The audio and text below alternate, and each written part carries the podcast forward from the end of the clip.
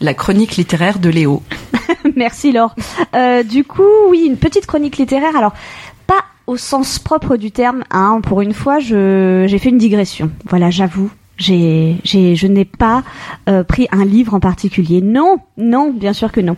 Euh, j'ai pris un, un, procédé qu'on utilise en, en littérature qui m'a un petit peu euh, interpellée. Voilà, parce que ces jours-ci, je me suis replongée dans le livre La vie devant soi. Je sais que Laure, tu l'aimes beaucoup. J'adore. De Romain Gary, alias Émile Ajar, qui est donc le pseudo, hein, je précise, euh, et qui en réalité s'appelait Romain euh, Ca- Cassiou, euh, Cassef, euh, enfin je sais plus exactement, je, ah, c'est un peu flou ce, ce- ce- cette prononciation.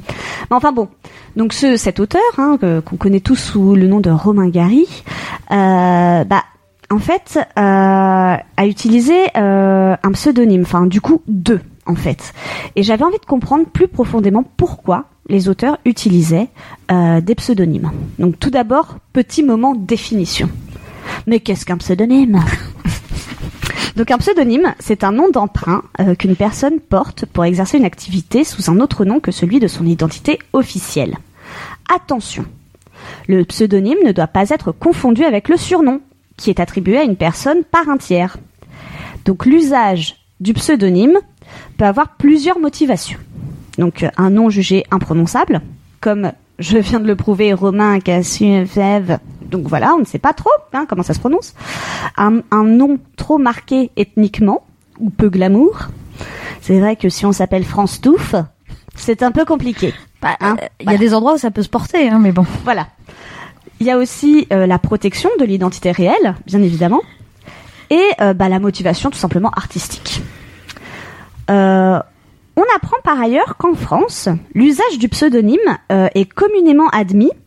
Donc euh, c'est vrai qu'on connaît tous beaucoup d'artistes ou ce genre de choses qui l'utilisent, même encore à l'heure actuelle, hein, et qu'on peut euh, faire figurer son pseudo sur sa carte d'identité. Alors ça, c'était une Oui. nouvelle que je ne Ah, savais je pas. pas. Si. Et Eh oui, et oui. Et du coup, on peut même ouvrir un compte bancaire Mm. hein, sous son pseudonyme. Donc à condition, bien sûr, que ce soit écrit sur la carte d'identité. Hein. On va pas, euh, faut pas déconner non plus. Hein.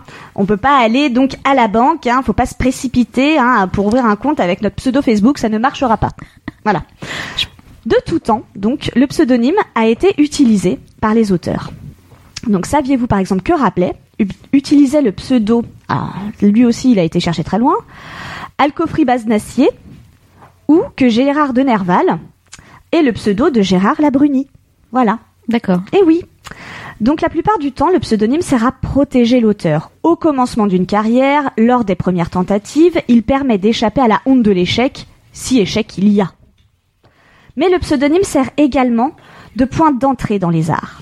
On pense notamment aux femmes qui ont écrit sous les noms d'hommes pour accorder à leur production autant de chances qu'à celles de, le- de leurs homologues masculins. On pense du coup, bien évidemment, aux plus célèbres, hein.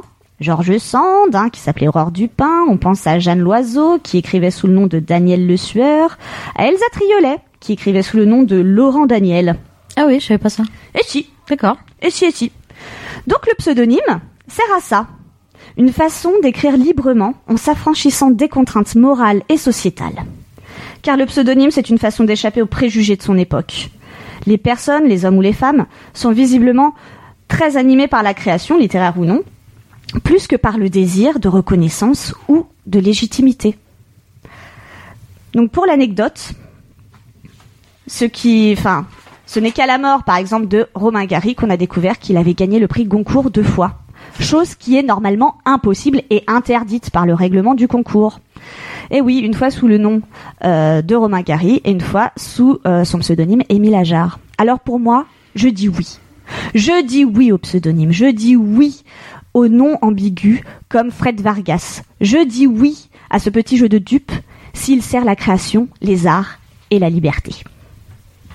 Eh bien, merci, là. Euh, Merci Léo. merci, Léo. De rien. Mais moi aussi, j'ai ce pseudonyme. C'est ça Ça se trouve, tu t'appelles Laure, en Voilà, vrai. c'est ça. Et moi, Léo. Voilà. On a interchangé. Mais merci les gars.